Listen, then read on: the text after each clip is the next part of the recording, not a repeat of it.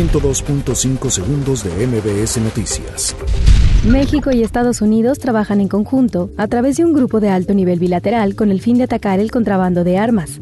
El secretario de Relaciones Exteriores, Marcelo Ebrard, informó que son 18 los mexicanos que se encuentran en Wuhan, China, foco del coronavirus, pero aclaró que solo cuatro de ellos podrían salir del país asiático.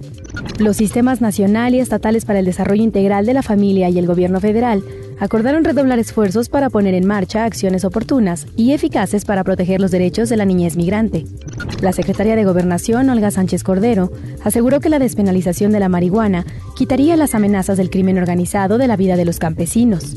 Luego de que ayer se rompiera el diálogo entre paristas de la Preparatoria 9 Pedro de Alba y autoridades de la UNAM, la Dirección General de la Escuela Nacional Preparatoria anunció que las clases extramuros comenzarán el sábado primero de febrero.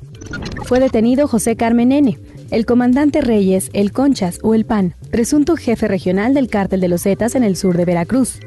El Instituto Nacional Electoral presentará en febrero en San Diego, Estados Unidos, el sistema de voto por Internet para que los mexicanos que residan fuera del país confirmen que es seguro y les permitiría participar en las elecciones de 2021.